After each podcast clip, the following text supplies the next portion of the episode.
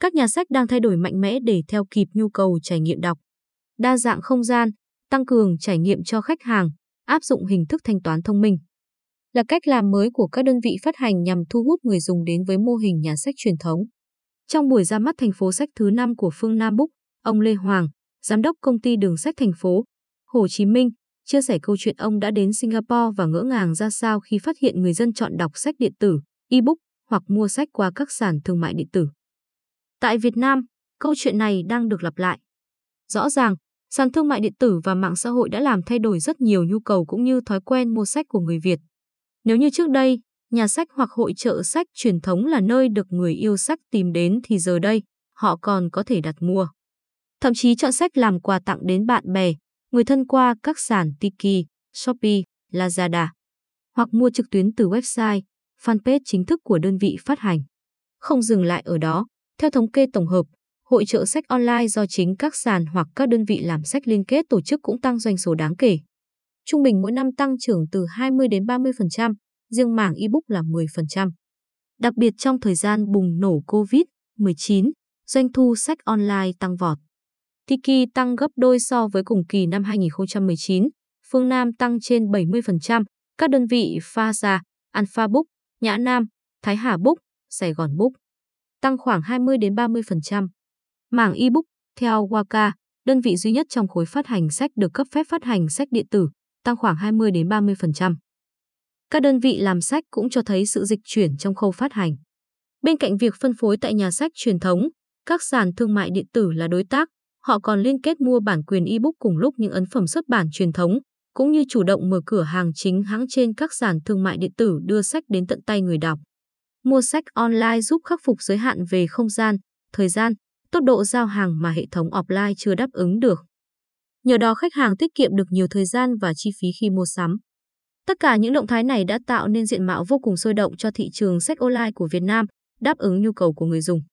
Do đó, ông Lê Hoàng cho rằng, để kích cầu việc bán sách, nâng cao văn hóa đọc cũng như lan tỏa tình yêu với sách, các đơn vị phát hành không thể mở một cửa hàng nhỏ và kinh doanh theo cách hơn 10 năm trước đã thực hiện. Mặc dù nhu cầu sách online không ngừng tăng trưởng nhưng độc giả Việt vẫn rất chuộng việc đến mua sách trực tiếp. Theo chị Quỳnh Hà, phụ trách marketing cho công ty Đông A, độc giả đến nhà sách không chỉ đơn thuần chọn một cuốn sách, thanh toán tiền. Không khí tại nhà sách, cảm xúc khi ở đó, đi qua những dãy kệ, chạm và lật dở từng cuốn sách. Là thứ lôi kéo họ, chị nói. Nhiều năm gần đây, để thu hút người đọc, các đơn vị phát hành đã không ngừng nỗ lực đổi mới không gian nhằm mang đến những phương thức trải nghiệm mới cho người đọc.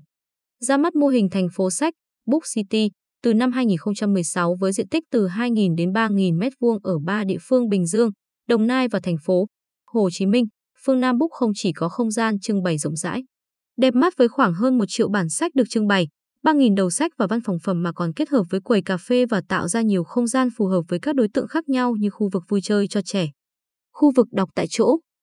Ba Trần Nhật Hoàng Phương, trưởng phòng marketing, công ty Phương Nam, chia sẻ, Phương Nam thường trang trí trong các dịp hè, Trung thu, Halloween, Noel và năm mới để tạo không gian lễ hội. Ngoài ra, chúng tôi thường thay đổi hoàn toàn cách trưng bày định kỳ 1, 2 năm lần để tạo không gian mới, thu hút bạn đọc thường xuyên đến thăm nhà sách. Ngày 1 tháng 10 vừa qua, Phương Nam Book vừa giới thiệu thành phố sách thứ năm ngay ngã năm Nguyễn Trãi, Cống Quỳnh. Do không nằm trong trung tâm thương mại, phương Nam Book City Sài Gòn Center còn có không gian cho các hoạt động giao lưu văn hóa, nghệ thuật, workshop.